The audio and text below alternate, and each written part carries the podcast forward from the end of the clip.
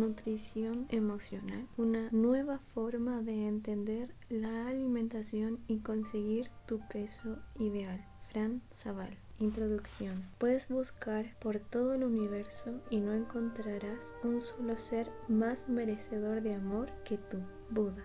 Quiero darte las gracias por estar ahí, por tu confianza, tu tiempo y por este viaje que emprenderemos juntos. También quiero felicitarte porque lo más probable es que hayas probado muchas cosas en el mundo de las dietas que no te han funcionado y aún así has seguido buscando y has llegado a la filosofía de nutrición emocional que te aportará una nueva forma de entender la nutrición, tu cuerpo y tu peso. Esta vez no iremos de fuera hacia adentro, como en las dietas convencionales, sino que iremos desde dentro hacia afuera, comprendiendo que nuestro peso es una consecuencia de algo mucho más profundo. Locura es hacer lo mismo una y otra vez esperando resultados distintos, dijo Einstein. Así que te invito a probar algo diferente porque seguro te traerá resultados diferentes. Iremos trabajando a lo largo de ocho capítulos, cada uno de ellos será una aventura hermosa de descubrimiento, interiorización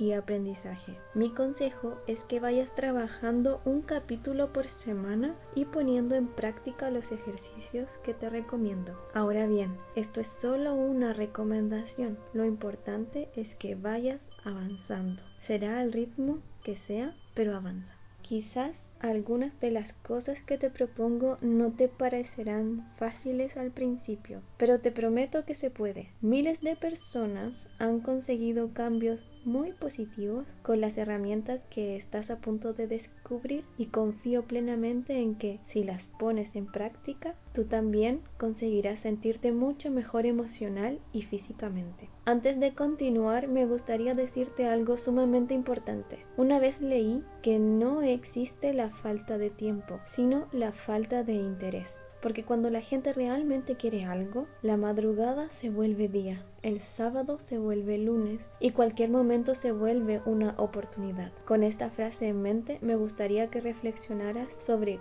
cuántas veces te has dejado de lado por los demás. Has tenido tiempo para todos menos para ti. Has sentido que has sobrepasado tus límites. Has sido fiel a todos menos a ti mismo. Es por esto que, al menos mientras estés trabajando con este libro, me encantaría que te regalases el tiempo que te mereces y, así como has estado para otros, esta vez estés para ti.